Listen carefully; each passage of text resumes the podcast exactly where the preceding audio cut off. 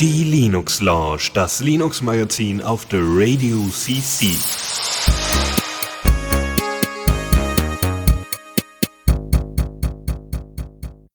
Einen wunderschönen guten Abend hier zu Linux Lounge, der zweite dieses Jahr, äh, also der zweiten Ausgabe dieses Jahr. Äh, ich bin nicht alleine hier, denn ich habe den Jan mitgebracht. Hallo. Ja, guten Abend. Schön, äh, dass ich wieder dabei sein darf. Ja, du warst ja schon bei der letzten Folge mit dabei, da war dann Chris noch dabei und ähm, jetzt haben wir uns erstmal so für, für temporär erstmal so ein bisschen aufgeteilt. Äh, das heißt, äh, Chris macht mit Julian, den einige von, äh, von euch Hörern ja auch schon kennen. Und ähm, ich und Jan machen jetzt hier erstmal die erste Zweier-Sendung und schauen nochmal, wie das so funktioniert und fluppt.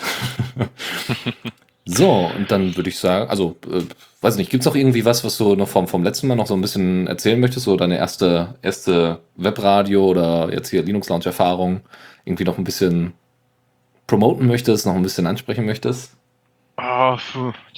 da überrascht mich jetzt mit. Ähm, eigentlich ähm, weniger. Ich äh, finde es sehr schön, ähm, Teil von dem Ganzen zu sein und äh, freue mich sehr, äh, auch weiterhin dran teilhaben zu dürfen. Ähm, und mhm war eigentlich auch mit dem Format, den wir das wir das letzte Mal hatten, durchaus sehr zufrieden. Also ich bin gespannt, wie es heute wird. Freu ja. Mich. Ja, äh, und äh, nochmal äh, zur Erinnerung, du Jan bist Teil von, von der Voss AG der TU Dortmund und genau. ähm, man kann euch wie webtechnisch erreichen? Webtechnisch ganz einfach unter äh, voss-ag.de, dann kommt man direkt auf die Wiki-Seite unserer Fachschaft von der AG und äh, kriegt dann da dann auch alle wichtigen Kanäle und so äh, wir haben einen Twitter-Account, wir haben einen äh, Facebook-Account, einen Diaspora-Account, äh, um halt so auf dem Laufenden zu bleiben, kann man das darüber ganz gut machen. Äh, da sind Möglichkeiten gegeben, uns zu erreichen, etc. Das, was wir halt äh, planen als Projekte, Termine und so. Vieles mehr. Sehr cool. Gut, dann würde ich sagen, beginnen wir doch mit der Session. Neues aus dem Repo. Und da haben wir Mate.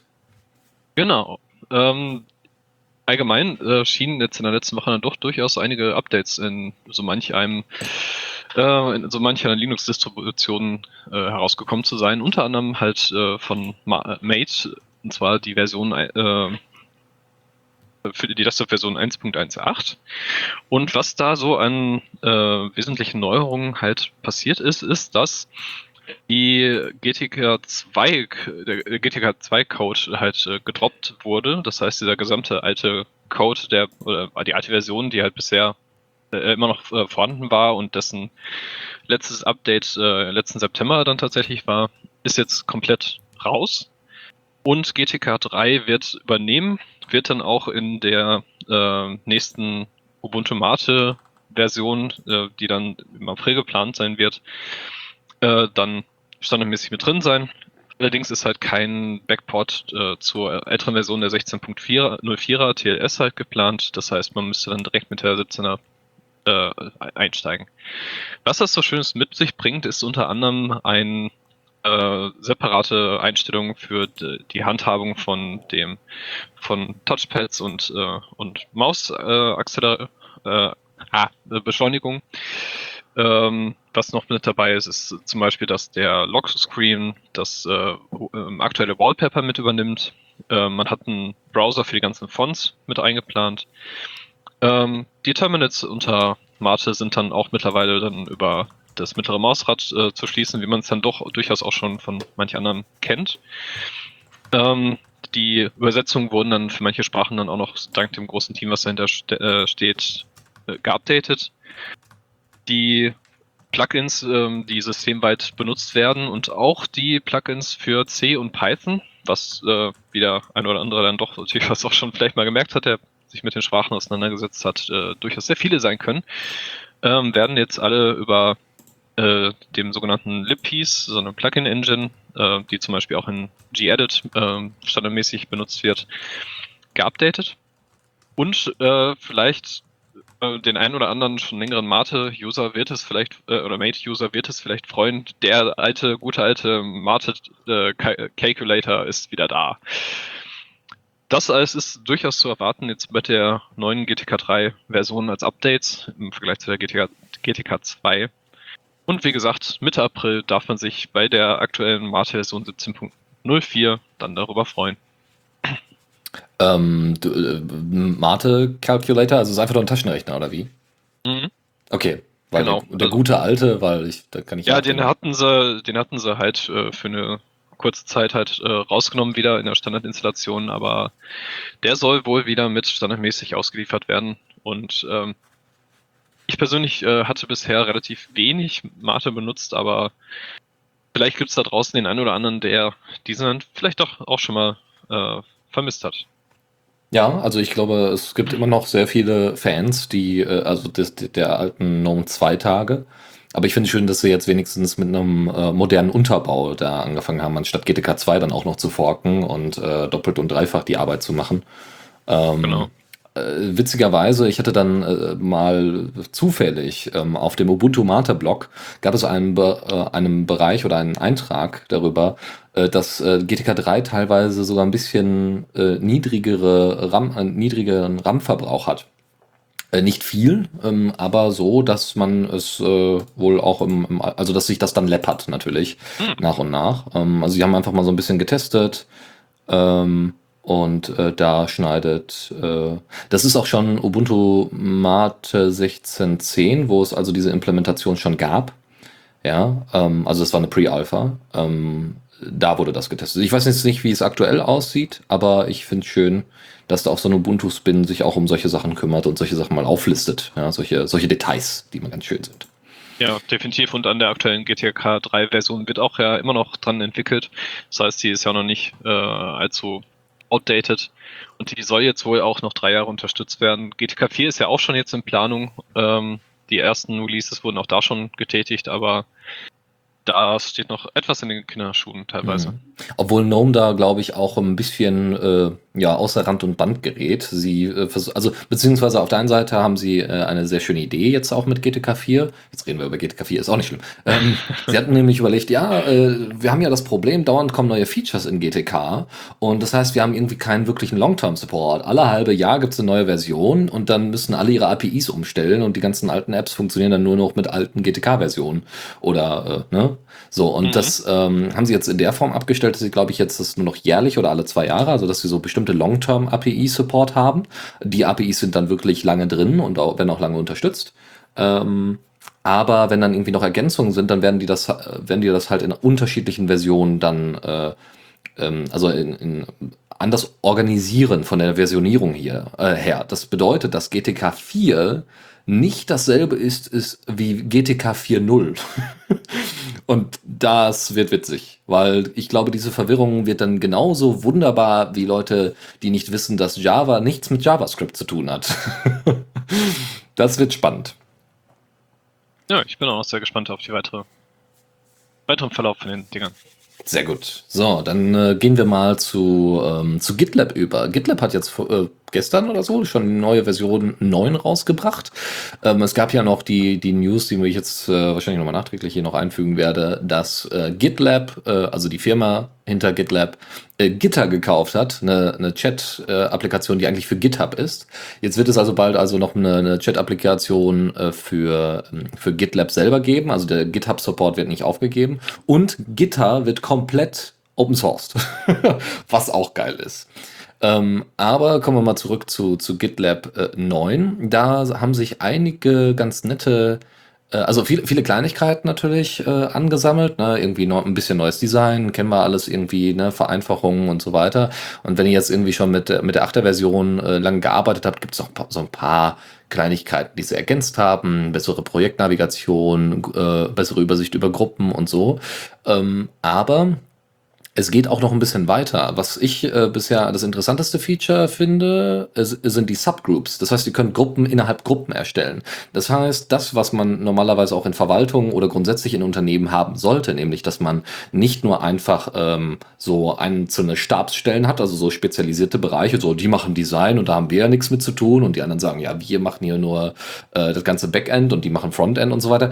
Also, dass man irgendwie in, in Firmen auch oder auch in Projekten halt so eine starke, starre Unterteilung Verteilung hat, so, nee, bin ich nicht für zuständig, bin ich nicht verantwortlich für, dass das mit Subgroups so ein bisschen aufgelöst werden kann, indem man zum Beispiel mit Leuten zusammenkommt, um ein spezielles Feature zu implementieren, obwohl man aus komplett unterschiedlichen Bereichen kommt. Ja, das heißt, der Designer setzt sich da mit dem Backend-Entwickler zusammen und so fragen so, was wollt ihr, was wollen wir? Ne? Wir wollen das und das Feature haben, aber wie soll das am Ende aussehen und wie soll das am Ende funktionieren? Und da finde ich so ein Subgroups-Feature ziemlich, ziemlich cool. Äh, auch eine andere wichtige, ein anderer wichtiger Aspekt ist, dass man Issues jetzt über Projekte hinweg ähm, zuordnen kann. Das heißt, ähm, gerade so, also KDE zum Beispiel benutzt, ähm, wie heißt es denn nochmal? Äh, Fabricator.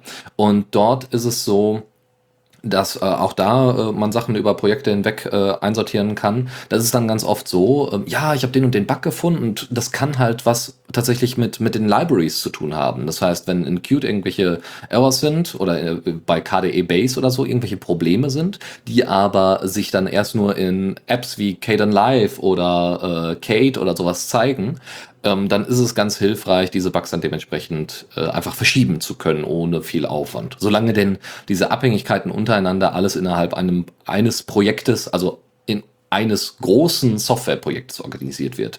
Ja, also wenn jetzt KDE mit Qt nichts zu tun hat, also außer dass sie eben auf die Libraries zugreifen, dann äh, ist natürlich nicht viel mit Verschieben, weil die nicht alle gemeinschaftlich GitLab nutzen. so, ähm, weiter geht's. Und zwar ähm, noch ein anderer interessanter Part ist die Implementation von, wo haben wir es denn? Wie heißt der Name denn? Finde ich es jetzt? Äh, es geht um, nicht Kollaboration, es geht um Monitoring. Ach unten, Prometheus. Prometheus heißt, äh, die Applikation äh, hat erstmal eigentlich mit GitLab überhaupt nichts zu tun. Ist erstmal nichts anderes als ein sehr, sehr gutes Munin, so wie es aussieht. Also ist designtechnisch auch sehr schön und hat wohl ein sehr, sehr einfaches Datenmodell, was man wunderbar implementieren kann und sehr gut nutzen kann. Auch für Live-Anzeigen, wenn mich hier nichts täuscht. Also, dass man auch äh, Live-Informationen einholen kann. Histogramme und so weiter erstellen kann. Sehr schön und gutes Labeling. Aber, äh, also, und, und GitLab hat jetzt schon seit einer Weile, also seit 8.3, haben die grundsätzlich, Moment, nicht bei 8.3, sondern schon bei 8. Wo habe ich es denn jetzt? Bin ich wieder weggerutscht. Das ist so ein bisschen blöd, wenn man hier die Informationen nicht alle auf. Doch, bei 8.3 hat man so nach und nach dann Features äh, für, für Feedback ähm, bei der äh, bei der Implementation von, von Apps, die, die durch GitLab gebaut worden sind, äh, eingebaut und Prometheus ist noch so ein Monitoring-Tool, was da ganz gut hilft. Ähm, es gibt aber noch was anderes, also nämlich GitLab äh, hat zwar die, die APIs für Prometheus drin, alles wunderbar, kann dementsprechend die Datenmodelle erstellen, alles cool. Ähm, aber wenn man jetzt selber keinen Prometheus verwendet, haben sie jetzt nochmal für ähm, Environment Monitoring äh, nochmal eine eigene GitLab UI eingebaut. Ja? Das heißt, wenn ihr sowieso mit Prometheus ab, äh, arbeitet, dann ist das eigentlich egal. Aber wenn ihr Prometheus nicht so sehr braucht ähm, äh, oder nicht habt, äh, aber dafür äh, dieses Environment Monitoring benötigt, dann könnt ihr das äh, mit der innerhalb GitLabs äh, jetzt machen. Und das Schöne ist, sie haben wohl den Code nicht irgendwie jetzt großartig ähm, erweitern müssen, sondern sie haben einfach auf den Prometheus APIs aufgebaut, also auf den Datenmodellen, die es bereits schon gab, was sehr cool ist. Äh, ja, ansonsten ganz, ganz viele. Ähm, 47.000 äh, Commits sind zusammengekommen bei über 1.500 Contributors. Und das ist natürlich auch immer wieder schön zu sehen, dass es nicht nur äh, GitLab selber ist, sondern auch ganz, ganz viele Leute, die einfach Bock drauf haben, ein bisschen mitzuhelfen bei der ganzen Geschichte. Das erwartet euch in GitLab 9. Kommen wir zu Chakra. Und damit ist nicht irgendwas Esoterisches gemeint, sondern eine Distro. Ja, ähm, vielleicht, Sie kennen ja schon einige Chakra. Ich meine, ist ja auch mittlerweile eine durchaus relativ bekannte äh, Linux-Distribution. Chakra wurde 2010 das erste Mal äh, released unter Chakra 0.2. Äh, Und zwar, was ist Chakra? Chakra basiert äh, praktisch auf dem Arch Linux-System. Und damals, äh, so 2006, gab es so eine Gruppe von äh, Arch Linux-Usern, die eine Distro machen wollten, äh, die in erster Linie optisch ähm, direkt KDE mitbrachte. Und riefen dann halt äh, damals noch mit dem KDE Mod Packaging Project ähm, dann das ganze Chakra dann ins Leben, Chakra Linux. Und nun ja, es ist jetzt halt schon ein paar Jährchen da. Chakra hatte jetzt vor kurzem eine neue Version veröffentlicht, die 2017er.03er Version unter dem Codenamen Gödel, was hier nach einem Mathematiker benannt ist. Hm. Ähm, das Ganze soll jetzt äh, komplett auf äh, KDE-Basisseite ausgelegt sein. Das heißt, als Desktop-Umgebung hat man äh, die, äh, zumindest sagen wir mal, am besten äh, stabile Version und auch durchaus die aktuellste Version, da auf die aktuellste, die, die neueste weit erst erwartet wird, und zwar von KDE Plasma die 5.9er Version äh, genommen. Die 5.10er wird auch schon bald äh, bei uns sein, Ende Mai. Äh, des Weiteren kommt ein ganzer Haufen von äh, KDE-Software mit. Und äh, die haben sich so ein kleines eigene, so eine, so, eine eigene Oberfläche noch gebastelt namens Heritage, so ein eigenes, äh, eigenes Theme. Das Ganze sieht recht nett aus, äh, ist auch in dem ein Bild findet sich auch in dem Heise-Artikel dazu. Ähm, man, man sieht die KDE-Elemente durchaus, auch äh, die, die, äh, das Menü. Man sieht aber auch, dass das Ganze so ein bisschen, wie zum Beispiel bei, bei Gnome oder so, so ein bisschen, ich sag mal, runder, ein bisschen lieblicher ist. Also jetzt nicht mehr ganz so, so neutral, wie man es, wie ich es zumindest bisher von KDE meistens kannte. Ähm, was ich ein bisschen schade finde, ist, dass äh, die, äh, diese Dist dieses Paket halt zum Beispiel ohne Firefox und Chromium als Standard, äh, also der Standardinstallation mitkommt. Das heißt, die müssten erstmal nachgerüstet werden. Finde ich ehrlich gesagt ein bisschen schade, da ich doch auch äh, sehr großer Firefox-Benutzer bin, wobei äh, dank Chris, äh, der mich jetzt nochmal darauf hingewiesen hat, äh, Waterfox-Nutzer, zu der wir wahrscheinlich noch mal in einer anderen Sendung kommen werden. Ähm, des Weiteren, die äh, haben nochmal ein paar eigene Repo, äh, Repositories halt dazugepackt zu den äh, standardmäßigen Arch Repositories. Was leider auch äh, fehlt in der Installation und sind beim Installieren äh, die RAID und die LVM, die man meist schon bei den, zum Beispiel, wenn man, wenn man schon mal Ubuntu installiert hat oder äh, Linux Mint oder irgendwie sowas, ähm, hat man die definitiv schon in, den, in der Installation irgendwo mal aufblitzen sehen.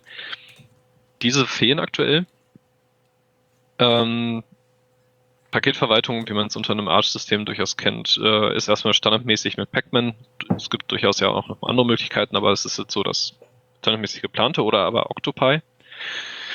Ähm, und was die ähm, auch schon seit, äh, seit einer geraumen Zeit machen bei Chakra, ist, dass sie keine, keinen direkten Running Release draus machen, sondern die sagen halt, das ist jetzt das System und klar, das wird auch noch ein bisschen äh, bisschen gefixt oder so, wenn irgendwie Bugs auftreten, aber was wir halt vor allem machen, sind halt die Pakete updaten und nicht das System selber.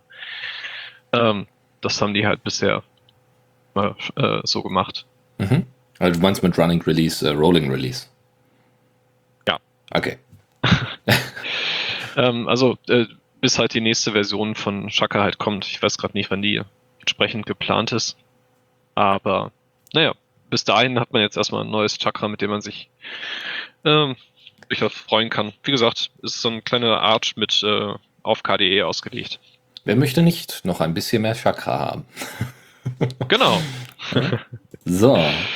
Ähm, kommen wir von der Distro zu einer Desktop-Oberfläche. Also Mate hatten wir ja gerade. Jetzt sind wir bei GNOME 3.24 angekommen und ähm, ja, was soll ich sagen? Es ist fantastisch. Nein, es ist also es ist äh, es ist relativ unspektakulär, muss ich sagen. Ich bin ja ein großer Freund der GNOME-Oberfläche, nutze sie jeden Tag und erfreue mich äh, ihrer Gestalt und ihrer ihres wunderbaren, einfachen und tollen Aufbaus. Ähm, aber äh, ja, also jetzt wirklich äh, große Klopper sind da jetzt nicht drin. Also das Größte ist vielleicht noch mitunter äh, Nightlight, was nichts anderes ist als Nightshift, was nichts anderes ist als Redshift oder Blueshift oder ähm, es gab noch ein F, F-Light oder sowas. Äh, wie auch immer, äh, am Ende ist es einfach nur ein, ein DIM-Mechanismus, der aber jetzt fest ins GNOME-System eingebaut ist. Oh, beziehungsweise fest ins GNOME-System integriert ist, äh, eingebaut, äh, glaube ich sogar noch nicht mal. Ich glaube, das kann man separat nochmal einstellen. Finde ich super. Brauche ich Redshift nicht mehr zu verwenden. Ist äh, wunderbar. Ähm, ansonsten haben sie nochmal die, die Notifications aufgeräumt Also Weather und Clocks zum Beispiel. Also wenn ihr die Apps Weather und Clocks installiert, also Gnome Uhren und Gnome Wetter, dann habt ihr normalerweise diese ganzen, ähm, habt ihr oben in den Notifications äh, auch das Wetter angezeigt bekommen. Das haben sie ein bisschen aufgeräumt. Ja, das heißt, äh, es sieht einfach besser aus. Ihr habt jetzt äh, Wetter und Clocks ordentlich auf der rechten Seite und man kann es einfach besser sehen. Und auf der linken Seite habt ihr wirklich die äh, Systemmeldungen, die sonst auch äh, ankommen würden. Dann haben sie äh, nochmal designtechnisch viel überarbeitet, also vor allem von der Struktur her, Online-Accounts, Printers, also Drucker-Einstellungen und grundsätzlich die User-Settings nochmal neu strukturiert. Ähm, äh, zudem unterstützen sie, und das ist, das ist dann tatsächlich äh, durchaus ein Killer-Feature, äh, sie unterstützen jetzt mehrere Grafikkarten. Das heißt, wenn ihr einen Laptop habt, der mit äh, Optimus, Optimus glaube ich heißt es, Optimus äh, äh, läuft oder ähm, wo ihr einfach zwei Grafikkarten habt, eine Intel für den Basiskram und dann nochmal eine ATI oder eine Nvidia für den, für den äh, wichtigen Kram, dann ähm, unterstützt das GNOME. Und das ist natürlich super, weil GNOME, äh, wenn ihr dann ein bisschen Animationen habt und so, ähm, ist es erstmal eigentlich nicht so schwer, sollte man meinen, von der Prozessorlast und so weiter. Aber es ist natürlich deutlich einfacher, wenn, äh, wenn die, wenn die GPU das, also die GPUs in dem Fall das deutlich besser organisieren. Das heißt, ihr habt weniger äh, äh, Freezes und ähm, ja, die CPU kann sich auf das konzentrieren, was sie soll. Ja? Oder die GPUs auch. Ähm, was war noch? Äh, wir haben noch ähm, das Icon-Theme wurde ein bisschen geupdatet. Also ich glaube, das Nautilus-Icon ist jetzt nicht mehr obwohl, das kann ich gar nicht sagen, weil ich nutze gar nicht das Standard-Theme, fällt mir gerade ein. kann ich gar nicht sagen, ob das jetzt die Farbe geändert hat. Ähm, die Wacom-Settings sind mit äh, natürlich wieder drin, aber das Problem war bei Wacom, dass, äh, also bisher, dass es nicht mit Wayland funktioniert hat. Das haben sie jetzt ergänzt. Das heißt, ihr könnt jetzt eure Wacom-Tablets auch unter äh, Wayland benutzen. Natürlich gibt es Flatpaks dafür, weil das ist ja von Fedora bzw. Red Hat entwickelt worden und äh, mit GNOME in mind, äh, weil, weil Flatpaks vor allem auch auf dem Desktop angewendet werden sollen. Da kommen wir vielleicht ganz kurz äh, am Ende der Sendung nochmal kurz zu. Und äh, man kann jetzt die Mauscursor-Größe einstellen. Wer wollte das nicht? Ja? Also wer möchte nicht mit so einem riesen, riesen Cursor ähm, wie so ein Dreijähriger auf seinem Desktop rumspielen? Aber ist sicherlich ganz cool, wenn ihr ähm, äh, also große Displays habt, wo vielleicht so ein großer Cursor ganz sinnvoll ist, gerade so bei Präsentationen oder so, da kann man das mal kurzzeitig einstellen. Dann neben dem eigentlichen GNOME-System, also dem GNOME Desktop oder der GNOME Shell, äh, gibt es natürlich auch die GNOME Apps. Also eine neue App ist Recipes. Das heißt, ihr könnt jetzt Rezepte in einer eigenen App sehen. Yay! kann man machen. Ich hielt es für ziemlich unnötig, diese App zu erstellen, aber Hauptsache, die, die verwenden nicht zu viel äh, Hirnschmalz und, und, und, und Zeit darauf, diese App zu maintainen, weil es könnte mir nicht egaler sein. Viel wichtiger ist nämlich die App äh, Games, die es schon eine Weile gibt, die jetzt aber immer mehr Support auch für Steam Games und so weiter bekommt. Es ist nichts anderes als ein anderer Cl Gaming Client. Also ähm, ihr könnt einfach die Apps, also ihr müsst ein Steam natürlich installiert haben, dann äh, tauschen die sich da aus, aber ihr müsst nicht die ganze Zeit Steam laufen haben, sondern Gnome Games kann eure Retro Games als auch Steam Games alle zusammen organisieren.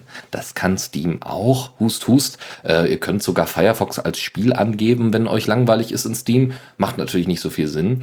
Aber Gnome Games macht das natürlich äh, in wunderschöner GTK-Manier ganz ordentlich.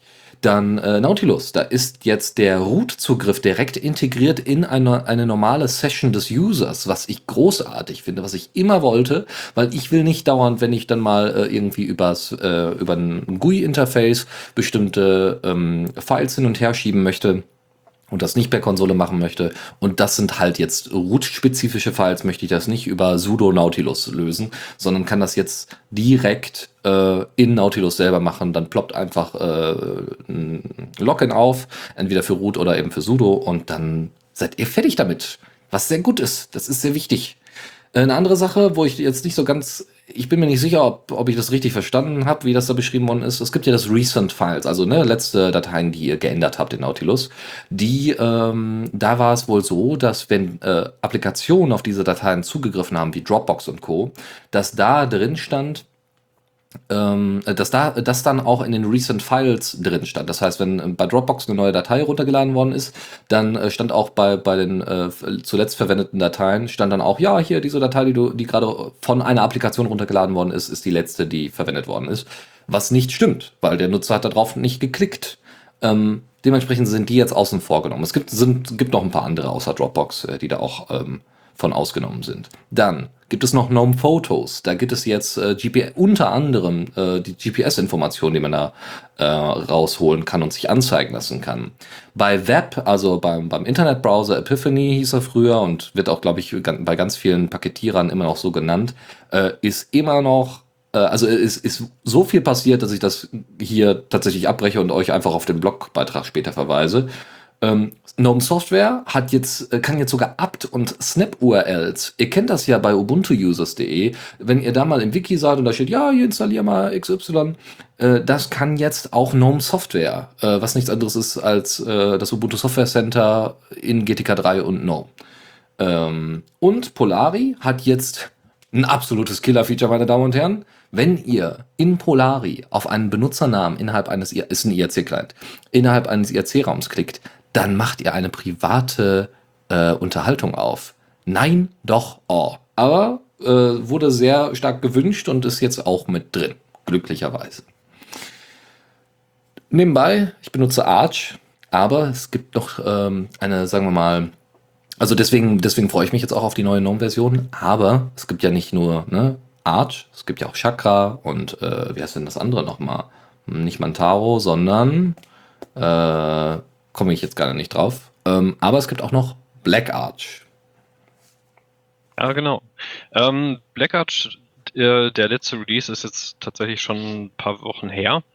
Ähm, ich bin darauf aufmerksam geworden, dadurch, dass ich halt auf ähm, auf, auf DistroWatch immer mal wieder so ein bisschen durchklicke und immer mal gucke, ähm, was sind jetzt gerade so die aktuellen äh, Distributionen, was ist denn gerade so neu rausgekommen? Ähm, gibt es irgendwelche Neuankömmlinge, die man, also so irgendwelche Distributionen, die man vielleicht noch nicht kennt und so? Und ich muss gestehen, mir fallen so, äh, so ähm, Penetrationstesting ähm, Distribution dann doch meist schon immer ein bisschen ins Auge, einfach weil ich dann auch gucken möchte, im Vergleich jetzt dann zum Beispiel zu Kali Linux, ob inwieweit die halt äh, auch für so einen privaten, also für, für, für dauerhafte Benutzung dann vielleicht dann doch ein bisschen freundlicher geworden sind mittlerweile. Oder ob die halt wirklich einfach nur auf, hey, ich packe mir auf den Stick, schmeiß das mal kurz an, mach das, was ich halt machen möchte und äh, gehe wieder auf mein normales System.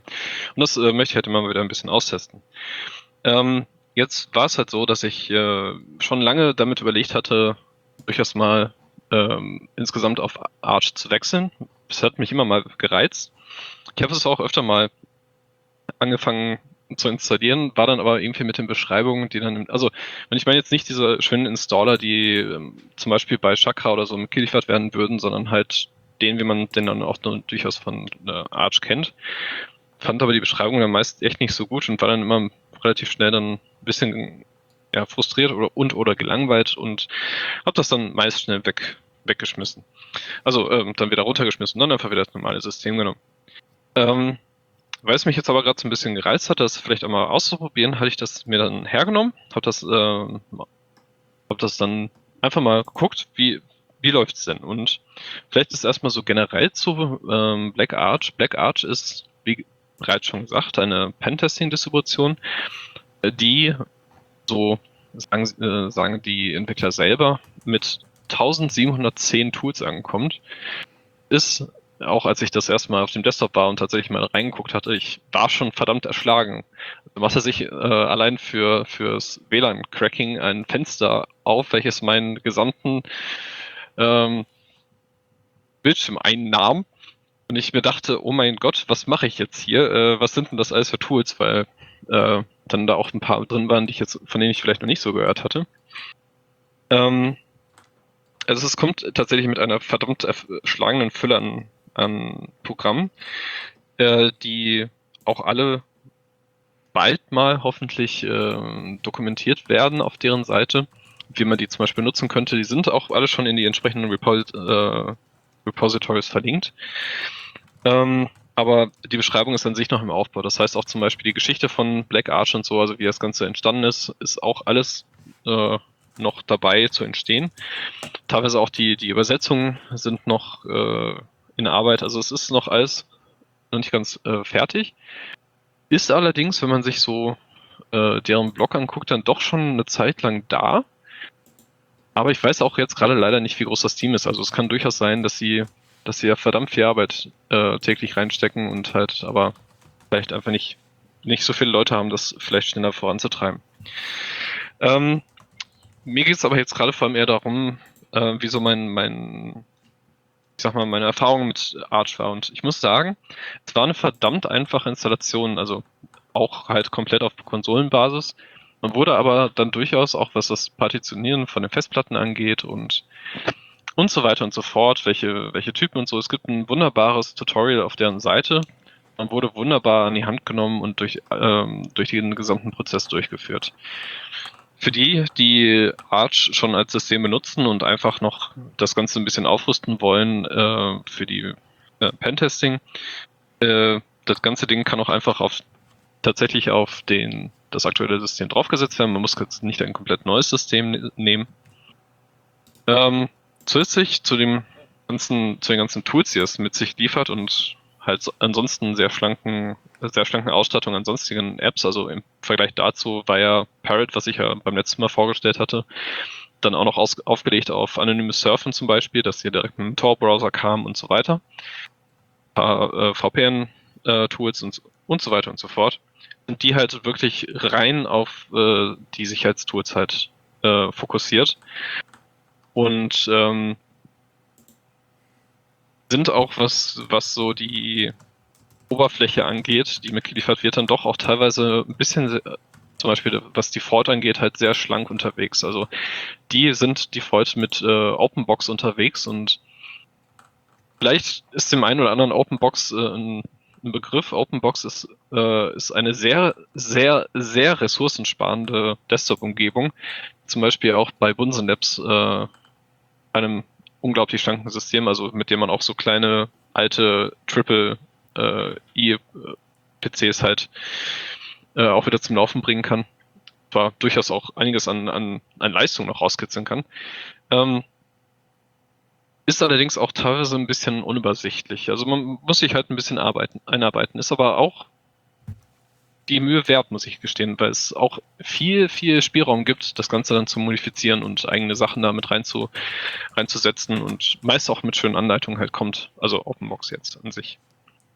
Ähm und ansonsten, also ich, ich fand, es war einfach ein, ein unglaubliche, einfache Arch-Installation auf Konsolenbasis und ich hätte ich, ich war verdammt überrascht dafür, dass ich sonst relativ schnell schon frustriert war, weil es dann doch irgendwie von der Beschreibung her ein bisschen mangelte oder sonst irgendwas. Also, so was meinen ersten Eindruck mit Arch angeht, muss ich sagen, bin ich sehr, sehr erfreut. Und darum ging es mir halt hierbei. Also ich habe jetzt auch noch keinen Blick in die ganzen äh, Pentesting-Tools geworfen. Die, äh, das ist mir, war mir dann doch ein wenig äh, zu viel an, an Tools, um das jetzt äh, bis jetzt noch halt alles mal anzugucken. Mhm. Aber ja, das ist Backarch. Also wer, wer mit Arch unterwegs ist und äh, sich vielleicht auch schon mal geärgert hatte, dass man es dafür keine entsprechende Distribution gibt, die auf sowas ausgelegt ist, Backarch ist es. Sehr cool. Ja, genau. Wenn es Kali Linux nicht ist, ist es Black Arch. Sehr schön. Gut, dann äh, machen wir weiter. Und zwar mit dem Newsflash. Und da haben wir, wurde eine Schwachstelle geschlossen.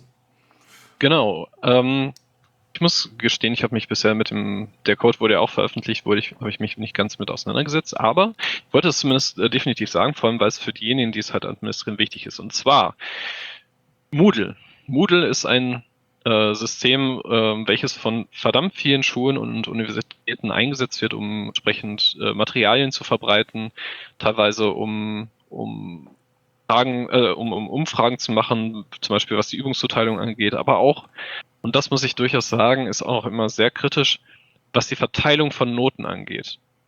Da es viele Professoren, da leider viel zu viele Professoren, äh, mit, den, mit der Veröffentlichung von Noten dann doch sehr leger nehmen und einfach mal die entsprechenden Noten mit der Matrikelnummer oder sogar äh, teilweise, wenn es wenn sie gar nicht darauf achten, den Namen der Studierenden veröffentlichen in einer riesen Liste, die dann auf Moodle gepackt wird.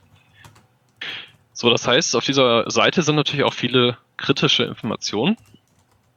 Und äh, was jetzt äh, passiert ist, ist halt dieser, es gab ein, eine Schwachstelle, und zwar in dem PHP-Skript, ermöglichte, dass ein Benutzer, der, also man durfte kein Gastkonto haben, aber ein ganz normaler Benutzer halt Schadcode einspielen konnte.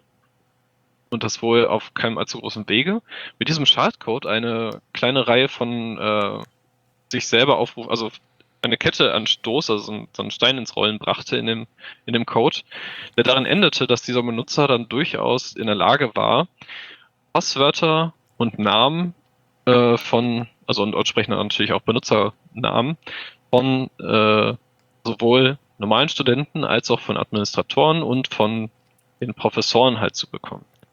Ui. Was natürlich äh, bezüglich halt Notenveröffentlichung etc. sehr kritisch ist. Aber diese Lücke wurde nun geschlossen und daher auch nochmal einmal der Appell an die ganzen Administratoren, updatet das System, weil sofort. diese Lücke ist halt dann nicht zu unterschätzen, denn wie gesagt, es sind sehr sensible Informationen. Ja. Ja. Sehr gut. Ein Appell. Na, wer kennt Moodle nicht? Entweder aus der eigenen Schulzeit oder von der Uni her. Aber äh, Hauptsache Open Source. Ich finde es schön, dass überhaupt Universitäten sowas einsetzen. Man könnte ja sagen, ja, nee, wir haben zwar irgendwie eine eigene IT-Abteilung, IT aber das kaufen wir wieder separat ein. Ich kenne da so eine Universität, die das machen würde. hm. Nun ja.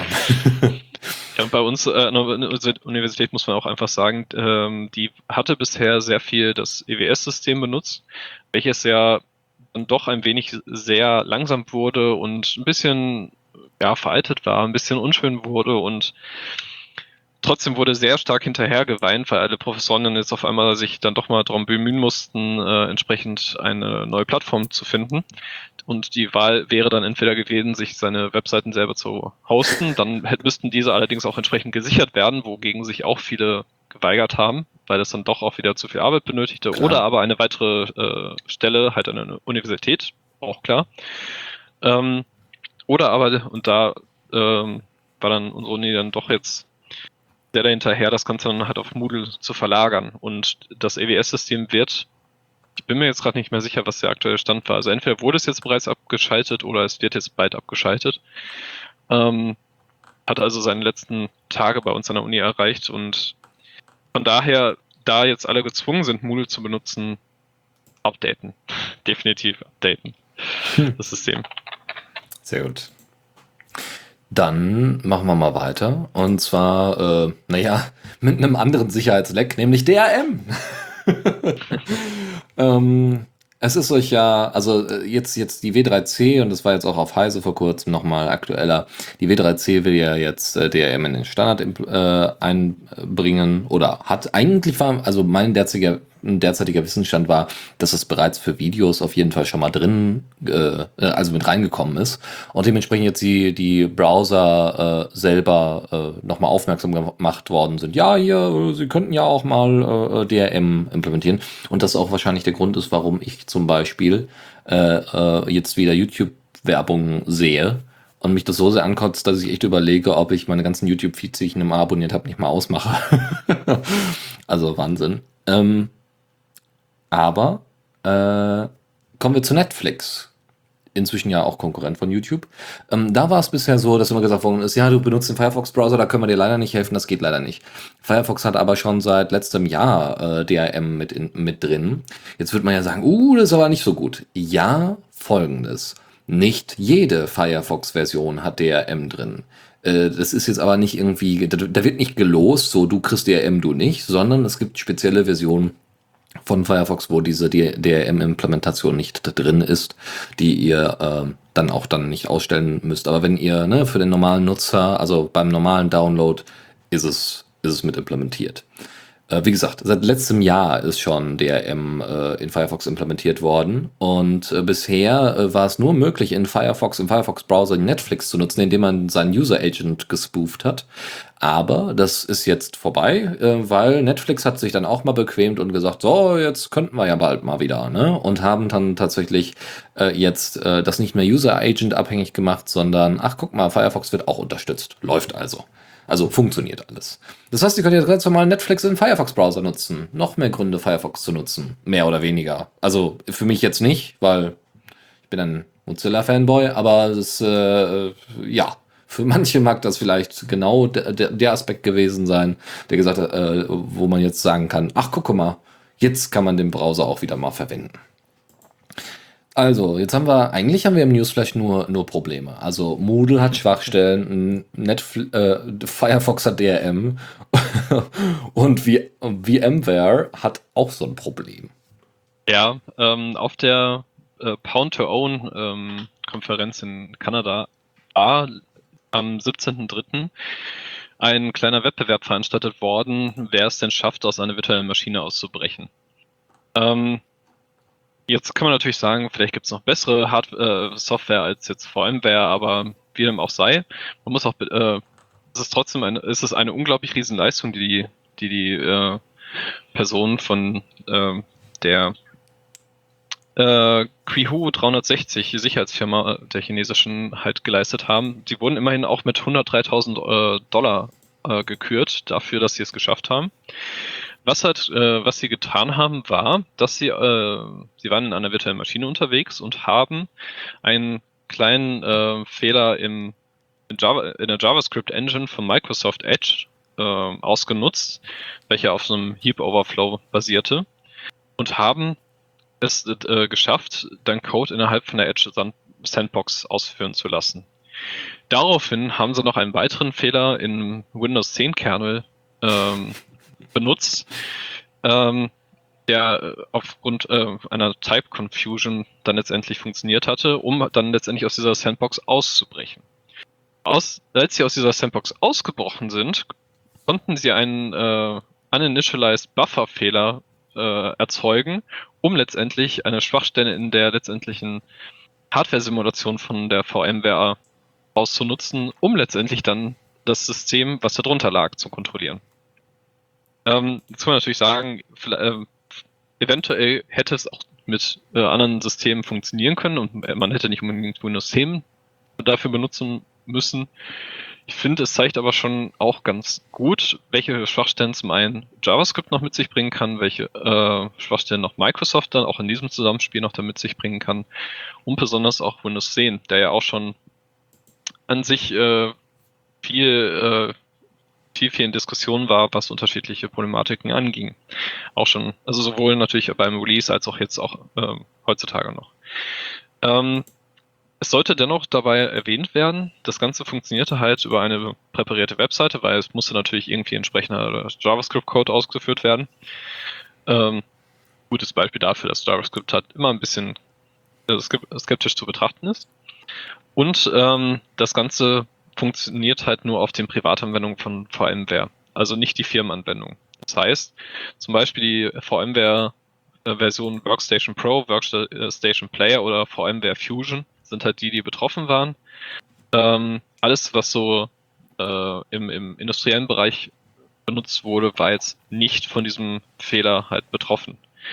Dennoch, äh, dass halt immer noch Buffer-Overflows äh, bzw. Heap-Overflows halt möglich sind und ähm, und muss durchaus sagen, dass so Uninitialized Buffer und Type Confusion dann doch eher abgefangen werden könnten. Äh, könnte man an Microsoft mal durchaus appellieren, Leute, steckt mal ein bisschen mehr Arbeit dann noch letztendlich in die, in das Bug-Hunting letztendlich rein. Oder Open Source mal. Yay. Yay.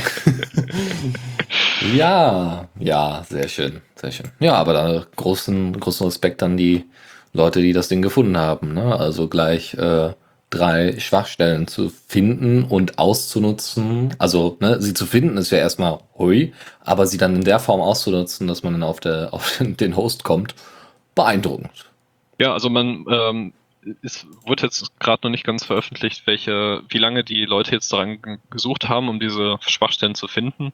Es wird jetzt natürlich von ein paar Wochen, vielleicht einen Monat oder weiß ich nicht, äh, ausgegangen. Letztendliche Ausbruch dauerte aber tatsächlich nur wenige Sekunden. Von daher. Hm. Alles klar. Dann würde ich sagen, machen wir die Biege und zwar in die Zockerecke.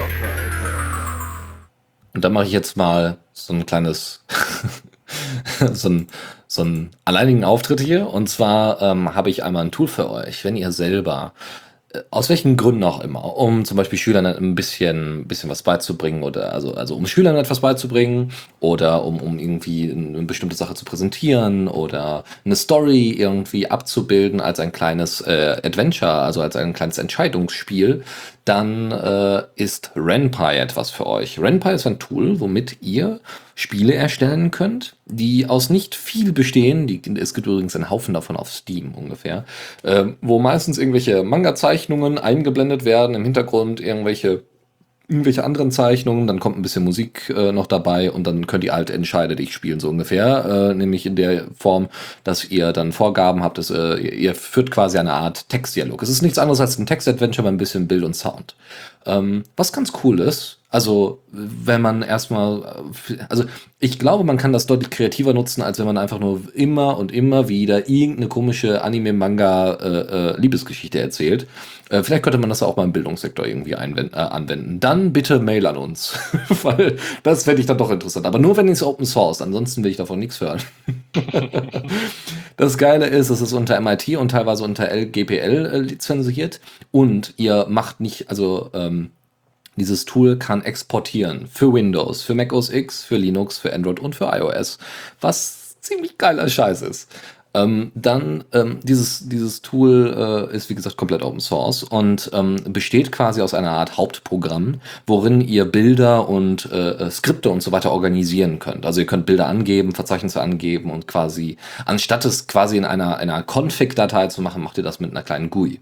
Aber die eigentlichen Games schreibt ihr in einer Pythonesque, also in einer Python-artigen äh, Skriptsprache ähm, und können dort dann sagen, ja, das bin ich oder das ist ein User oder das ist ein, ne? also man kann auch wohl kompliziertere Abläufe machen und äh, kompliz kompliziertere Entscheidungsabläufe, aber ähm, es gibt es gibt auch Transitions und äh, Musik, die im Hintergrund äh, laufen kann und Sound und Ach, Freunde, es ist schon geiler Scheiß. Man kann dann auch noch die GUI anpassen. Also erstmal gibt es so Standardelemente, die ihr verwenden könnt, aber es ist halt anpassbar ähm, und das ist natürlich genial. Also wer da sich einfach mal mit beschäftigen möchte und selber mal so ein kleines Entscheidungsspiel, so, so Text-Adventure oh, mit nicht nur Text machen möchte, der schickt uns gerne einfach mal eine Mail, wenn er da sein, sein Tool Open Source hat. Gut, Zweite Sache ist der SC-Controller. Und zwar ist es der Steam-Controller. Controller. Äh, diese kleine, dieses kleine Tool ist sehr niedlich und erinnert an äh, Q-Joystick und an, es gibt glaube ich auch für Xbox DRV, also dem Treiber für den Xbox äh, für den Xbox-Controller, äh, da gibt es auch nochmal eine GUI für, die ihr verwenden könnt. Fällt mir aber leider gerade nicht ein. Es gibt, äh, wie gesagt, jetzt auch das Ding für den Steam-Controller. Und ähm, dann könnt ihr wirklich allerlei eintragen und es ist wohl sehr, sehr, es ist ein Open Source Tool und es ist wohl äh, wunderbar nutzbar. Es gibt auch irgendwie so eine Xbox Controller Möglichkeit, also man kann auch zu dem Xbox Controller switchen, also da, da das könnte man also mit dem Xbox Controller auch noch äh, äh nutzen. Also da habt ihr eure GUIs ungefähr. Ähm, und es sind wohl sehr, sehr viele schöne Details einzugeben äh, und es sieht auf jeden Fall nicht so aus wie äh, irgendwie äh, Tastat äh, nicht, also es sieht deswegen schön aus, weil sie die Icons der, ein, äh, der einzelnen Buttons besser klar machen. Ja? Also das heißt, du hast nicht nur, ja, das ist Aktion 1, das ist Aktion 2 und daneben steht dann irgendein, irgendeine kryptische Angabe, welche Taste du da gerade gedrückt hast, ähm, sondern das ist deutlich besser gesetzt. Ne? Wofür werden welche Sachen eingesetzt und ihr könnt einzelne Profile anlegen, wie es auch immer so oft ist, könnt es für Tomb Raider ähm, äh, anpassen und, und, und. Also ausprobieren, Spaß haben und äh, loszocken. Und was könnte man damit zocken? Unter anderem das Spiel Kona. Obwohl ich da jetzt einfach mal platt gelogen habe. Ich weiß kein, ich weiß nicht, ob der Steam Controller bei dem Spiel unterstützt wird. Ähm, äh, erstens, also was ist Kona? Also es wird K-O-N-A geschrieben. Kona ist ein Survival-Spiel, was äh, so eine Mischung aus Point-and-Click-Adventure, First-Person äh, äh, Games und Survival-Horror äh, ist. Ihr, ähm, also ich lese mal so ein bisschen die Beschreibung vor. Nordkanada 1970. Äh, W. Hamilton ist ein reicher Industrieller, der sich ein Jagdhaus in Nordkanada zugelegt hat, meldet mehrere Fälle von Vandalismus gegen seinen Besitz. Nachdem nicht ermittelt werden konnte, wer für die Vorfälle verantwortlich ist, engagiert der Privatdetektiv Cole Forbert, der die Vorfälle nicht nur untersuchen, sondern auch klären soll. Doch im namensgebenden Kona gerät Forbert, dessen Charakter durch den Spieler übernommen wird, in einen Schneesturm Fortan gilt es nicht nur die Geschehnisse rund, rund um das geheimnisvolle Dorf aufzuklären, sondern schlicht zu überleben. Dab, dab, dab. Aber das sieht sehr hübsch aus, muss man dazu sagen. Das ist mit der Unity Engine zusammengebastelt worden und es gibt sehr, sehr schöne, äh, sehr, sehr schöne Bilder dazu. Und es ist inzwischen auch für Linux äh, veröffentlicht worden. Das ist die eigentliche News. Ähm, Linux, Mac OS X und Windows. Äh, Mindestanforderungen sind natürlich 2 GHz, i5 äh, oder eine gleichwertige äh, CPU, eine GeForce äh, GTX 680 oder eine ATI Radeon 6850 oder eine Intel HD 5000 Plus. Und das Spiel ist für 20 Euro zu haben. Und wenn ihr, ja, wenn ihr da mal Spaß drauf habt. Also ich, also Survival Horror ist echt nicht mein Ding. Da habe ich echt keinen Bock drauf, vor allem nicht in Ego-Perspektive. Ähm, aber das sieht einfach so hübsch aus, dass ich schon überlegt hatte, mir sowas mal zuzulegen. Also man sieht ja in Screenshots auch so ein paar Wölfe, die auf einen zukommen und dann muss man mit einer Waffe rumhantieren. Das heißt, es gibt wahrscheinlich so kleine Ego-Shooter-Elemente. Äh, und es gibt hier ein wunderbares, oh, ein wunderbares Element, was mich sehr an ähm, Dear Esther erinnert. Ein ein, ein Spiel, was kein Spiel ist, weil ihr eigentlich nur die Story miterlebt. Ähm, ihr, ihr lauft in First-Person-Ansicht über eine Insel und es wird euch eine Story äh, gezeigt und zwischendurch mal werden so ein paar Sachen erzählt. Also sehr schön gemacht. Also äh, ist zwar kein Spiel, aber ist wirklich sehr schön gemacht. Ähm, und hier sieht man, da sah man auch bei dir, Esther, äh, so Höhlen und äh, leuchtende Steine, die, oder die, die dann da zu finden waren oder Pilze. Und äh, so ähnlich sieht das bei Kona auch aus, nur durch die Unity Engine sieht das natürlich noch mal genialer aus als jetzt in der uralten Version von Diaster. Also da gerne mal einen Blick reinwerfen. Und somit kommen wir nach so einem wunderbaren, nach so einer wunderbaren Zockecke zum Kommando der Woche. Ja, und äh, wir müssen unbedingt den Jingle ändern. Es sind die Kommandos der Woche. und da habe ich als allererstes die HTTP-Prompt. Das ist ein kleines Tool, womit ihr per Hand im Terminal quasi live einfach mal HTTP-Requests äh, ausführen könnt, die dann mit Syntax-Highlighting stattfinden und äh, euch auch den Output direkt geben und so weiter. Ähm, ihr könnt dann selber den Typ, ähm, also ob ihr Post oder Get haben wollt und so weiter, könnt ihr dann einfach losschicken. Und das sieht sehr gut aus. Und wenn ihr einfach mal so ein bisschen zeigen wollt, wie das Internet funktioniert, also weiß ich nicht, ich bin so ein bisschen auf dem Bildungstrip. Ich weiß nicht, ob, da, ob das an dem Moodle-Thema liegt, aber ich finde es immer gut, wenn es solche Tools gibt, äh, die in erster Linie ähm, so ein bisschen die Basics des Internets auch zeigen können. Und das ist HTTP Prompt. Kommen wir zu ein paar Tricks, Python-technisch. Ja, die, ähm, ich meine, äh, was Python angeht, gibt es ja immer zwei Lager. Es gibt die einen, die es halt nicht ganz so gerne haben, weil es halt ein bisschen untypisiert ist als Programmiersprache und ähm, ja, äh, da, dadurch auch äh, vielleicht manchmal ein bisschen unübersichtlich wird, aber an sich ist Python, wenn man halt einen, jemanden fragt, der es, äh, der es durchaus häufig programmiert hat oder lesen muss, darf, ähm, ist Python wunderbar strukturiert, dadurch, dass es halt eine Skriptsprache ist. Und das ist auch einer der großen Stärken von Python. Wenn man jetzt allerdings in Python, äh, mit Python anfängt, wenn man gerade einfach mal Bock hat, wenn man, wenn man danach gefragt wird oder wie auch immer, ähm, kommt man vielleicht auch schon relativ bald an so ein paar Stellen, wo einem so ich sag mal, so ein paar Programmierkonzepte wie zum Beispiel aus äh, Sprachen wie Java oder so dann doch fehlen. Dann Vorschleifen nicht, also von der Grund, vom, vom Grundtyp her dann immer noch genauso funktionieren, aber von der eigentlichen Schreibweise her dann doch sehr differenzieren. Und äh, die Leute auf, äh, von techbeamers.com haben äh, zwei verschiedene äh, Python-Tricks Tutorials, wie auch immer, ähm, online gestellt. Und zwar einmal so wirkliche Basics, ähm, zum Beispiel, wie iteriere ich über, über Schleifen, weil es dann halt nicht über, wie man vielleicht aus Java oder, oder C-Sharp oder wie auch immer kennt, äh, so ein for int i äh, Semikolon i kleiner bla äh, Semikolon i oder so ist, sondern man dann zum Beispiel anfängt mit for i in enumerate und dann den Datentyp angibt, äh, über den man, also i, Subject in enumerate und dann den, die entsprechende Liste zum Beispiel, die man nummeriert haben möchte, dass man auch sowohl über die Objekte iteriert als auch über die Indizes direkt. Und die haben da so ein paar schöne Sachen zusammengestellt, unter anderem auch, äh, also die auch so ein bisschen Python-typischer sind, wie zum Beispiel das, äh, den Datentyp Set, der dann wie so eine einfache Mengenbeschreibung aussieht, also mit, mit äh, eindeutigen Elementen, die also halt wirklich nicht äh, doppelt vorkommende, wie man zum Beispiel aus den Listen in Python kennt. Ähm, und ähnliche Sachen, so ein paar für Beginner und haben dann nochmal, weil, weil das wohl verdammt gut ankam, nochmal ein wenig mehr rumge rumgesucht und noch mehr Tipps äh, zusammengestellt, und zwar an der Zahl 30, die, äh, wie ich selber, der unglaublich gerne Python programmiere, äh, dann feststellen konnte, sehr gut geeignet sind, um Code nochmal ein bisschen äh, zu, zu komprimieren, vielleicht an manchen Stellen lesbarer zu machen und äh, generell das Ganze so ein bisschen einfacher zu machen. Zum Beispiel, ähm, Python hat halt ähm, Disk Comprehensions und hat halt auch entsprechende Con Conditional Assignments.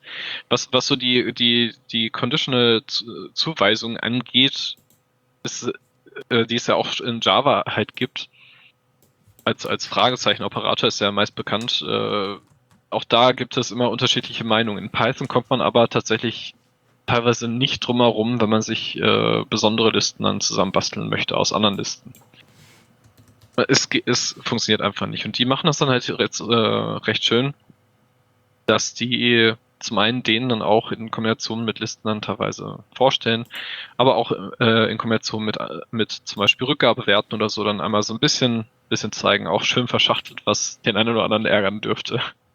ähm, des Weiteren aber dann auch äh, relativ ähm, weiterführende Sachen, wie zum Beispiel Threads und Sockets, um so ein bisschen den, den Internetverkehr äh, anzukurbeln. Ähm, dann ganz wichtig auch in Python die sogenannten äh, Wörterbücher, die Dictionaries, ähm, wo man, äh, sag mal, eindeutige Elemente halt dann entsprechend einem anderen Wert zuweisen, ähm, halt wie man es halt von einem Wörterbuch kennt. Ähm, und haben da dann auch mal so ein paar spezielle Tricks, ähm, nicht unbedingt als Erklärung, was ist ein Wörterbuch, sondern wie kann ich es nochmal ein bisschen eleganter nutzen, um mir ein, ein spezielles dann halt zusammenzustellen, um nicht dann extra noch riesige Schleifen machen zu müssen, sondern um das schön als Einzeiler auszudrücken. Das versucht man dann halt dann möglichst in Python. Ähm, wir haben noch ganz viel anderen Kram auch mit reingepackt, zum Beispiel äh, Versionsnummer von Python zu erkennen oder den ähm, um äh, oder noch If-Statements äh, so ein bisschen einfacher zu machen ähm, durch Listen. Oder aber, und das fand ich auch sehr schön, ähm, zum Beispiel das Umdrehen von Listen.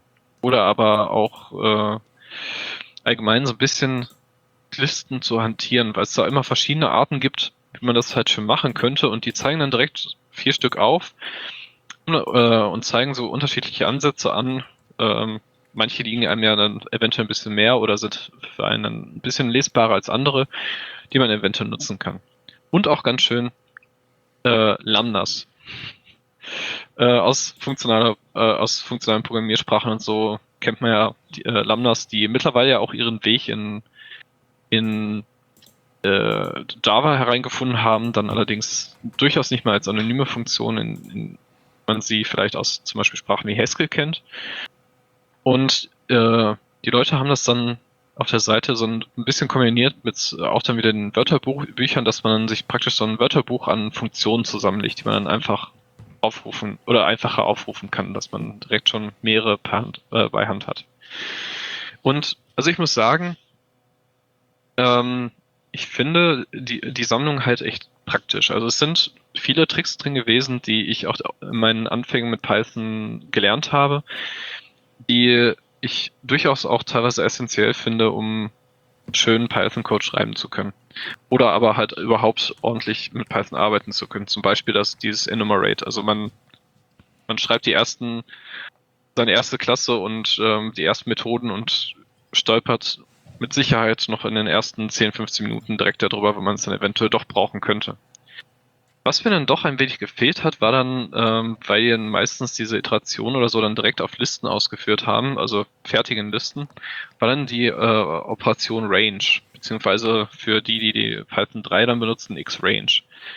Was die beiden machen, ist einem einfach, also man gibt den halt äh, an, äh, bis wohin man Zahlen haben möchte oder vielleicht auch in welchem Bereich, also von A nach B oder, ne, also sagen wir mal von 10 also wir möchten alle Zahlen von 10 bis 20 oder wir wollen alle Zahlen von 10 bis 20 in zwei Schritten oder wie auch immer. Kann man den schön angeben.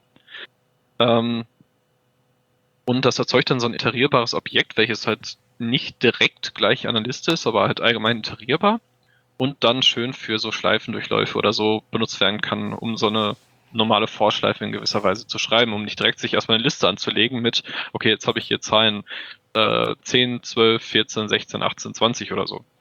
Und die, finde ich, fehlten dann durch, durchaus noch. Also wenn sie schon so ein, so ein Basic, äh, so Basic-Tipps machen, dann sollte man sowas auch mit reinpacken. Zum Beispiel auch dann ja halt den Unterschied zwischen Range und X-Range, weil es einfach dann bei unterschiedlichen Versionen benutzt wird.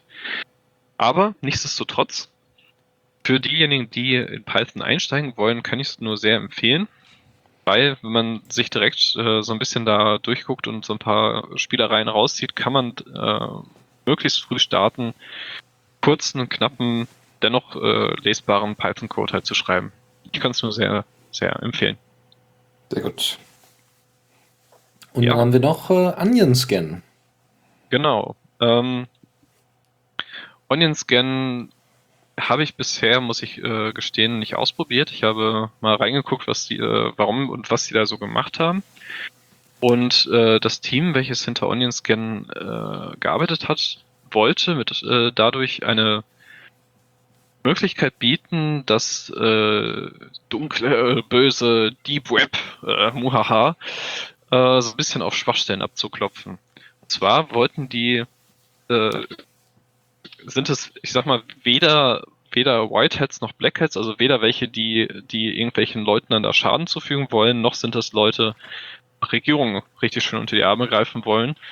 Ähm, was sie halt machen wollten, war es dann zum Beispiel Leuten, die dann im Deep Web dann tatsächlich mal einen Server hosten wollen, also eine, eine Seite hosten wollen oder so, dann ein bisschen das Ganze dann abzuklopfen, um zu gucken, wie sicher sind die denn eigentlich, beziehungsweise dann äh, dem doch auch den den sagen wir mal, Staat und Polizei und was auch immer dann die Möglichkeit geben, ein Open Source Tool zu benutzen, welches dann natürlich auch den anderen zur Verfügung gestellt wird, um auch dann halt entsprechend Schwachstellen zu suchen. Denn so schön äh, das Deep Web dann tatsächlich auch ist, es sind auch teilweise ziemlich, ziemlich äh, böse Ecken da drin. Ziemlich, ziemlich böse. ähm, ähm, was das ganze Ding macht, ist, dass es äh, für jede für jeden Server dann halt einmal äh, guckt, möglichst versucht über verschiedene Möglichkeiten, ähm, zum Beispiel Mod-Status äh, oder so äh, bei Apache-Servern ähm, direkt IP-Adressen oder Namen halt äh, herauszufiltern. Ähm, es sucht äh, nach äh, frei zugänglichen äh, Verzeichnissen und etc. sucht nach, äh, nach äh, sogenannten Fingerprints von Servern äh, in, in HTTP-Headern, ähm, Infos über äh, SSH-Endpoints und entsprechende äh, öffentlichen Schlüssel-Fingerprints ähm, und sucht so nach, nach möglichst vielen Informationen, äh, die geleakt werden könnten, vor allem was IP-Adressen angeht, kann es im Deep Web dann doch durchaus schon mal sehr schnell sein, dass diese gesamte Onion-Struktur dann doch durchaus fällt. Ähm, Allerdings suchen die auch tatsächlich nach Cryptocurrency Clients, also da auch dann immer mal ein bisschen aufpassen, dass man die ordentlich schützt. Ähm, und auch nach äh, Protokollen wie IRC oder VNC oder Ricochet, die manch einem ja auch durchaus, oder XMPP, die ja auch einem durchaus ein Begriff sein können, sollten. Mhm. Vielleicht sogar. Ähm, also es sucht halt so nach, nach möglichst äh, offensichtlichen Sachen teilweise auch und ich meine, dass das Deep Web an sich ja, äh, also das Dark Web dann auch ähm, tatsächlich nicht hundertprozentig sicher ist, äh, weiß man ja, wissen ja auch viele, allein weil es ja auch dank diesem teuflischen JavaScript ähm, entsprechend äh, Probleme hat, dass äh, dadurch, dass JavaScript ausgeführt äh, wird, auch direkt eine äh, Code ausgeführt werden kann, der entsprechend auch eine Verbindung neu aufbaut und so halt dieses gesamte Onion-Prinzip dann wiederum umgeht. Also, dass das Ganze nicht ganz sicher ist, ist sowieso klar, aber man äh, kann ja schon mal gucken, ob man eventuell das eine oder die eine oder andere Schwachstelle dann doch vielleicht noch schließt, bevor es dann doch einer der äh, der bösen wollenden Leute oder aber der überwachungswollenden Leute halt ausnutzt. Mhm. Ja, ist äh, ein ganz nettes Tool. Wie gesagt, ich habe bisher noch nicht äh, Zeit gehabt, dieses zu, auszuprobieren, aber ich stelle es mir sehr interessant vor und ähm, war so ein bisschen einfach mal just for fun damit, äh, durch das äh, Bugweb halt so ein bisschen durchzusurfen und äh, so ein bisschen da rumzutesten, stelle ich mir durchaus sehr lustig vor. Werde ich wahrscheinlich auch mal irgendwann machen. Sehr schön. Gut, dann äh, würde ich machen, äh, würde ich sagen, kommen wir zur letzten Kategorie dieser Sendung und zwar zum Tipps und Tricks. Und da äh, gibt es einen ganz, ganz kurzen Tipp, nämlich eine kleine Open Source App, die ähm, euch äh, die Möglichkeit gibt, eure Sachen im, äh, automatisch in, äh, also eure, eure, eure, euer Smartphone, also euer mindestens Android 6 Handy, äh, automatisch in einen äh, Zustand zu versetzen, äh, der äh, Flugmodus heißt. also Auto Airplane Mode macht nichts anderes als, ja, ich hätte jetzt ab die und der ab der und der Uhrzeit möchte ich gerne gar nicht erst angerufen werden, mitten in der Nacht zum Beispiel. Dann kann man das dementsprechend auf den Flugmodus setzen. Was ich ziemlich äh, eine ziemlich coole coole Sache finde, äh, weil äh, wer möchte nicht, also gerade so Arbeitshandys oder so. Das Problem ist nur, dass Arbeitshandys leider nicht geroutet sind, was äh, die Installation dieses Tools leider äh, benötigt. Ja, ähm, das Ding ist unter GPL-V3 lizenziert und äh, vielleicht gibt es ja irgendwann mal eine Version, wo es äh, andere Möglichkeiten gibt, diesen Airplane-Mode an, äh, anzustellen, auch ohne äh, gleich was zu routen. Und wie gesagt, erst ab Android 6. Ein anderes Tool, was ich auch tatsächlich letztes Wochenende mal äh, ein bisschen intensiver ausprobiert zumindest habe, beziehungsweise der, der, der da, da braucht man nicht viel für, äh, ist Reddit TV. Das ist ein kleines Tool, was ihr euch eigentlich entweder selber aufsetzen könnt oder die einfach, einfach die Demo angucken könnt. Ähm, dort werden einfach aus einem beliebigen Subreddit, was ihr habt, äh, werden äh, YouTube-Videos und GIFs einfach angezeigt. Äh, also nicht nur angezeigt, sondern sie werden nach und nach wie wirklich Fernsehen einfach durchgeseppt. Äh, was echt Spaß macht. Also es ist besser, also ich meine, besser sind diese beim normalen Fernsehen hast du diese quasi Listicles, ja, keine Artikel, aber zumindest hast du ja die Top 25, die Top 10, die besten und überhaupt. Und äh, Reddit TV macht genau dasselbe. Nur ohne nervige Zwischenmoderation und ohne Werbung. Ähm, einfach mal ausprobieren, äh, euer Subreddit und äh, mal gucken, welche, welche Videos euch da ausgespuckt werden. Also er hatte jetzt irgendwie YouTube, also er hatte standardmäßig irgendwie ein Subreddit ausgewählt, äh, YouTube, noch irgendwas, wo einfach sehr kurz geschnittene Videos äh, eingesetzt werden. Wenn ihr natürlich jetzt irgendwie ein Subreddit habt, wo quasi, nur Vorträge äh, angezeigt werden, dann muss man ganz ehrlich sagen, äh, dann ist vielleicht das Tool gar nicht. Dann könnt ihr lieber den Tab, glaube ich, selber nochmal öffnen und den Vortrag euch separat angucken, als es über Reddit TV zu machen. Aber finde ich eine coole Sache, soll auch noch erweitert werden, ist auf jeden Fall was. Und ähm, wenn man jetzt Bilder organisieren möchte, dann nutzt man einfach die App Bilder. ja, die App Bilder wurde von dem äh, netten Herrn Geller äh, äh, entwickelt, und zwar in der Programmiersprache Go. Go ist äh, vielleicht für den einen oder anderen äh, nochmal zur Auffrischung ähm, eine Sprache, die von Google äh, entwickelt wurde und so ein bisschen von der Syntax her Ähnlichkeit hat mit C.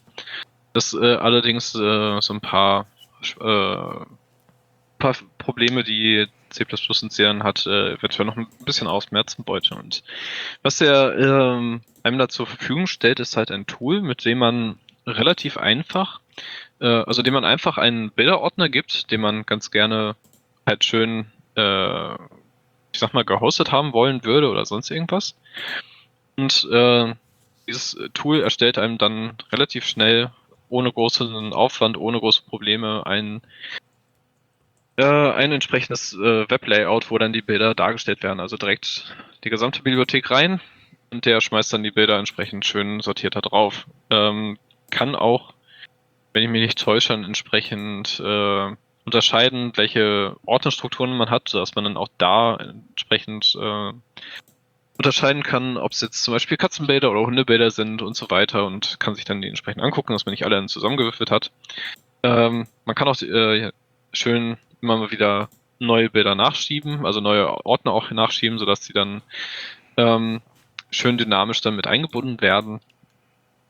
Ähm, um auch dann zum Beispiel, wenn man auf seinem Server oder so dann entsprechend irgendwas, äh, auf seiner Website, die dann entsprechend auf seinem Server läuft, dann was einbinden möchte, das dann möglichst einfach ohne große irgendwelche Seiten zu basteln und mit dem Layout sich rumzuärgern und dann noch mit CSS sich rumzuärgern oder mit JSON und äh, irgendwann einen Schreianfall kriegt. Ähm, dass man dann das relativ einfach und das auch in einem, wie ich finde, simplen, aber dennoch auch schön äh, strukturierten Layout halt hinbekommt. Ähm, leider hat der liebe Herr Geller nicht, äh, äh, zumindest nicht so leicht findbar, seine, äh, seine Lizenz halt angegeben unter GitHub, sodass ich äh, die sehen würde, aber ähm, man kann es ja mal auschecken, man kann ja nochmal ihn sonst anschreiben oder entsprechend weitersuchen, vielleicht findet man das dann nochmal, äh, wie man es entsprechend verwenden kann. Ähm, ist, fand ich aber eine sehr schöne Sache, und ja, wer halt sich schon mal mit HTML, CSS und so an so ein Seitenlayout und vor allem das, das äh, Strukturieren von Bildern und vor allem einem Diaschaus von Bildern halt dran gemacht hat, ähm, wird vielleicht äh, entsprechend schon mal gemerkt haben, dass das nicht immer so schön reibungslos verläuft. Und ich finde, dieses Tool ist dann sehr praktisch, um das, um einem viel Arbeit abzunehmen. Ja, und ich kann es nur empfehlen. Genau. Und und es immer noch, genau, immer noch sehr einfach hält, genau. Weil das, ne, ich kann auch WordPress aufsetzen und da dann nach und nach alle Bilder hochladen, die dann dementsprechend umbenennen und und und. Oder ich kann es einfach lassen und werfe die einfach auf den Server. Genau. Gut, jetzt kommen wir zu einer kleinen, äh, jetzt kommen wir zu ein paar Link-Tipps, nämlich ähm, wie äh, gibt es einen, einen Beitrag im Fedora Magazine, wie man Änderungen an PDFs vornehmen kann. Da wird äh, PDF-Shuffler, was ich auch zwischendurch mal verwendet habe für Bewerbungen und Co., also dass man irgendwie äh, am Ende irgendwie sein Zeugnis noch mit anhängen kann. Äh, das hat sehr gut funktioniert, äh, wird aber, glaube ich, im äh, Art User Repository nicht mehr so wahnsinnig betreut und aber es funktioniert immer noch. Was nicht funktioniert nebenbei, wenn ihr PDFs habt, die die Formulare haben, dann könnt ihr das mit PDF-Schaffler ziemlich vergessen. Also so, so nett, dass auch meine Universität gemeint hat, ja, füllt einfach nur das und das aus. Ja, aber am Ende sind die Informationen äh, verloren, wenn ich sie nicht direkt hinzufügen kann vorne. Das ist echt ärgerlich. Aber gut, was willst du machen?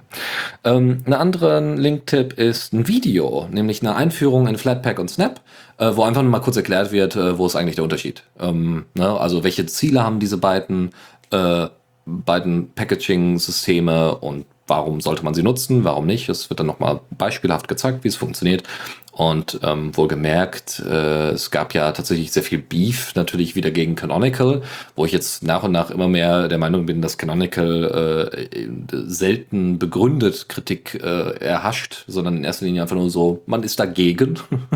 Die haben uns damals das Debian weggenommen und jetzt machen sie doch alles andere. Also sie machen sehr viel unnötigen Kram, keine Frage, aber äh, ob Snap äh, dazu gehört, bin ich echt nicht sicher, weil bei Snap äh, ist das Ziel eher IoT und bei Flatpak ist es eher tatsächlich hauptsächlich Desktop-Applikationen und alle halt containert. Also es ist nicht nur ein neues, äh, neues Packaging-System, sondern die, das sind Container, die dann laufen, um im besten Falle mehr Sicherheit zu erlangen. Ob das dann so stattfindet, werden wir dann in Zukunft noch sehen. So, weiter geht's. Und zwar äh, noch einen weiteren Link-Tipp, nämlich wie ihr in GitHub, also ein ganz einfacher Tipp, wie ihr in GitHub Markdown-Tabellen, also GitHub Flavored Markdown, äh, Tabellen ordentlich in Vim ausrichten könnt. Da gibt es ein kleines Plugin für, das nennt sich Vim Easy Align und das könnt ihr dann verwenden. Wie genau, das findet ihr dann äh, in unseren Show Notes. Und nun kommen wir zu einer kleinen Anleitung zu GNU-PG. Ja, ähm, ich hatte vor kurzem auch schon äh, zweimal den Vortrag über Darkmail gehalten, einem ähm, Verschlüsselungs Protokoll für E-Mails, welches auch Metadaten äh, reduziert. Wahrscheinlich, vielleicht ich das mal in einer anderen Sendung auch nochmal mit an, weil es eine sehr schöne Sache und wurde auch jetzt vor kurzem veröffentlicht. Ähm, und hatte da auch nochmal so nach, äh, drüber nachgedacht und PGP ist ja eine der dann am, weitest, am durchaus sehr verbreitetsten Verschlüsselungen, die meist im E-Mail-Verkehr halt eingesetzt werden, weil sie ist eigentlich sehr verdammt einfach und halt äh, relativ, relativ äh, nett durchzuführen und durchaus sicher. Ähm, leider muss ich allerdings auch sagen, dass äh, wer, wer halt schon mal versucht hat, äh, sowas durchzudrücken, weil er sich dachte, ich möchte jetzt meine E-Mails verschlüsselt haben und ich hätte jetzt gerne ein paar Leute, die daran teilnehmen und ähm, sich seine Schüsse schon, schon schön erzeugt hat und die vielleicht in seinem Thunderbird eingebunden hat und dann seine erste Mail schreibt und sich denkt, yeah, jetzt packe ich meinen öffentlichen Schlüssel dran und das auch noch ein halbes Jahr später tut, weil immer noch keine Sau ordentlich äh, die Verschlüsselung benutzt. Ich denke mal, da wird jeder, der es halt schon mal versucht hat, drüber gestolpert sein. Zumindest mit dem einen mit der einen oder anderen Person. Also es wird leider immer noch viel zu wenig benutzt und ähm, ich habe schon mal mit ein paar Leuten gesprochen, die dann durchaus auch meinten, ja, nö, ach nö, ich, ich, ähm, das müsste ich ja Schlüssel erzeugen und ich wüsste ja gar nicht, wie das geht und ja, das ist mir alles irgendwie zu, äh, zu kompliziert und ja, ist ja eigentlich gar nicht so kompliziert und äh, der Link, der ähm, hier angegeben ist, äh, zu intux.de, hatte eine schöne kleine Anleitung, wie unter äh, diesem Fall unter GNOME ähm, schön anhand durchgeführt, an, dann auch mit der grafischen Oberfläche halt Schlüsse erzeugt werden, PGP-Schlüsse. Ähm, und da werden die Benutzer halt schön an die Hand genommen. Es werden halt die entsprechenden Verschlüsselungstypen und wo was wie eingetragen werden soll und so weiter und so weiter, wo dann der Schlüssel abgespeichert wird, etc. etc. Ähm, was man damit machen könnte, äh, halt einmal schön äh, bereitgestellt und äh, zeigen dann auch nochmal einmal kurz anhand äh, von der Konsole, wie so ein, wie so ein Schlüsselwiderruf halt funktioniert. Was mir dabei so ein bisschen fehlt, ist dann zum Beispiel das Einbinden, und wenn es halt ein Beispiel äh, so exemplarisch gewesen wäre, Einbinden der Schlüssel dann zum Beispiel in Thunderbird hat so eine kleine Anleitung. Die, die es halt schon mal gemacht haben, wissen, so kompliziert ist es halt dann tatsächlich nicht, aber es wäre halt trotzdem schön gewesen, wenn die das auch noch irgendwie ein bisschen mit abgedeckt hätten. Weil so hat man dann den Schlüssel und ja, man kann auch damit halt schon äh, Nachrichten verschlüsseln, definitiv. Aber da es ja dann doch durchaus meist in, im Mailverkehr benutzt wird, wäre halt da eine Tastatur dann durchaus sehr schön gewesen, wenn es noch weiter ausgebaut werden wäre. Aber nichtsdestotrotz, wenn mal irgendwer wieder ankommt und sagt, ach nö, das ist mir alles irgendwie zu kompliziert und ich müsste ja Schlüssel erzeugen und Hilfe, dann sagt man einfach hier, guck dir mal den Link an. Das ist total einfach. Das sind nur drei Bilder und zack hat man seine Schlüssel, halt schön angeleitet. Und diese kann man dann direkt benutzen. Also auch da ein schöner Tipp ähm, für jemanden, der vielleicht andere noch zu PGP äh, mit äh, rüberziehen möchte, was ja zu empfehlen wäre. Ja, sehr schön. Und äh, dann äh, kommen wir noch zu äh, drei weiteren Link-Tipps, nämlich wie man mit Elster-Formular seine Steuern in unter Jesse macht. Ja, mit ein bisschen, ich glaube, mit ein bisschen Trick im, in Wine, glaube ich. Aber solche, solche, ne, wer also schon Steuern zahlt oder machen muss, da ist das vielleicht was. Äh, dann ein weiterer Link-Tipp ist eine Liste von äh, Command-Line-Interface-Tools jeglicher Couleur. Natürlich auch sehr viele bekannte Sachen dabei, wie MAT als äh, E-Mail-Manager oder Task Warrior oder Time Tracker. Ähm, aber auch viele Sachen, die man vielleicht nicht unbedingt kennt. Äh, bestimmte Games zum Beispiel, wie NetHack oder BSD Games. Oder, oder was haben wir noch? Ähm, was hatte ich denn gerade noch gefunden? Genau, Calendar oder sowas äh, gibt es auch, wo dann eben Show Events on Given Days, äh, also wo er dir einfach die, die Events rauswirft, die du äh, an, angegeben hast. Äh, natürlich steht auch VI und Win drin, so, hm, na gut. Aber was ich auch selber mal benutzt habe, SS to E-Mail, äh, was ziemlich cool ist. Ähm, ich habe dadurch äh, quasi, halte ich mich immer auf dem Laufenden, wenn denn die Software es anbietet, halte ich mich auf dem Laufenden über neue Versionen. Ja, also wenn dann irgendwie, ja, hier Security Fix, dann äh, kann man, um irgendwie alles auf einem Server zu haben, setzt man RSS to E-Mail ein, hat sowas nicht in seinem eigenen RSS-Reader, sondern kriegt sowas dann schön per Mail einfach zugeschickt und kann das alles firmentechnisch separat halten, was ich ziemlich cool finde. Ähm, ja, wie gesagt, gibt noch mehr. Einfach mal reinschauen. Vielleicht ist ja was für euch dabei. Und die, äh, der letzte Link-Tipp ist, wie man mit dem Raspberry Pi Zero eine kleine Backup-Box macht. Ähm, das, äh, also ihr habt einen USB-Adapter, der, also USB-Hub, der da wohl dran ist. Ihr habt, äh, glaube ich, ein bisschen Bluetooth, Wi-Fi und so.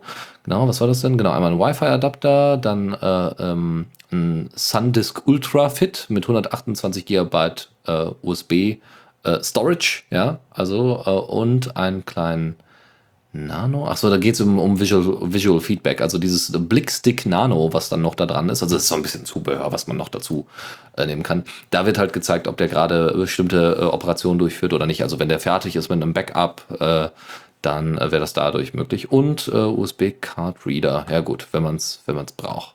Also so oder so kann man sehr einfach und schön äh, da wunderbare Backups mit durchführen.